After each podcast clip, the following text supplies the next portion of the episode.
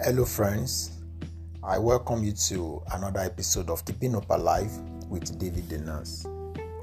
In this episode, I'll be talking about what I tag Joy Comes in the Morning.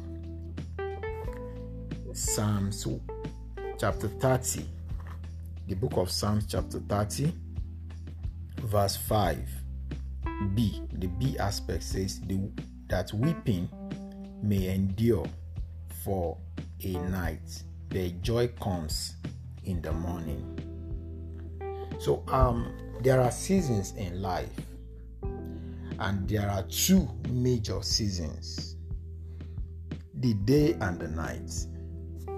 In the book of Genesis, the Bible said that God made the sun to rule the day and he made the moon to rule the night. So God made it so. And this is true even about our own experience in life. There will come a time in our lives, and some of us may be in that season right now. There will come a point in, in our lives that everything will be dark, will be in darkness.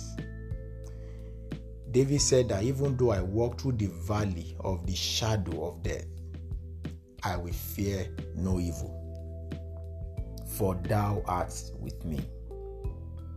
So, in the night season, everything is dark.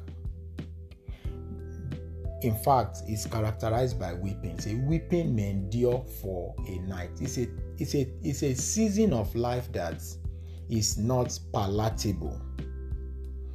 Um, characterized by confusion, hopelessness, frustration, you know, stagnation. It's a season where things don't add up. It's a season where after you have strategized and you have planned, your plans are not working through. It's a season of delay of rejection. Take for instance Joseph Joseph's experience. He experienced that night season of his life. But our ability to stand the night season guarantees the unveiling of joy that comes in the morning. A lot of people um, could not survive the night season. The, the, the night season swallowed them up. A lot of believers compromised during night season. A lot of believers, you know, became hardened in their hearts because of the night season. A lot of people got offended in God during the night season. A lot of people became atheists. They didn't, they, they, they didn't be, they don't know they no longer believe in God because of their experience in the night season. The night season has altered a lot of people's philosophy about God.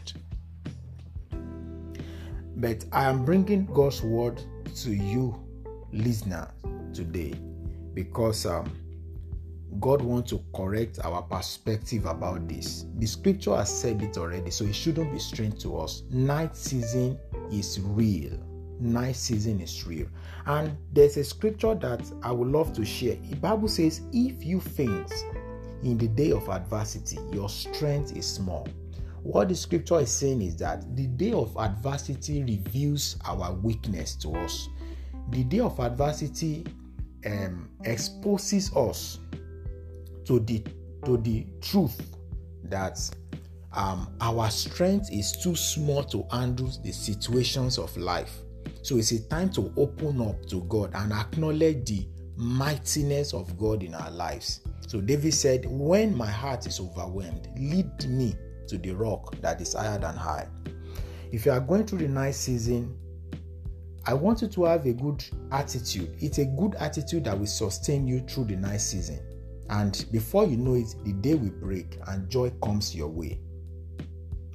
The word of God must be your companion in the night season of life. If you don't want to be swallowed up, if you don't if you don't want to vanish away in the night season, if you truly want to live and survive through the night season to experience the breaking of a new day in your life, God's word must be your companion. David said, Thy word is a lamp to my feet and a light to my path. This word will guide you. don't need a lamp or light when there is no need for it. So it means that the person speaking here must have experienced the night season. So the word of God becomes our lamp, the word of God becomes our light, so that we enjoy light even in the night season of life. This is very crucial. And the Lord will help us in the name of Jesus. I pray for you. You will not crumble, you will not fail, you will not fall, you will not compromise in the night season of your life. God will show up for you. His word will direct you. His word will give you bearing in life and in destiny in the name of Jesus. Don't give up. Keep holding on. Amen.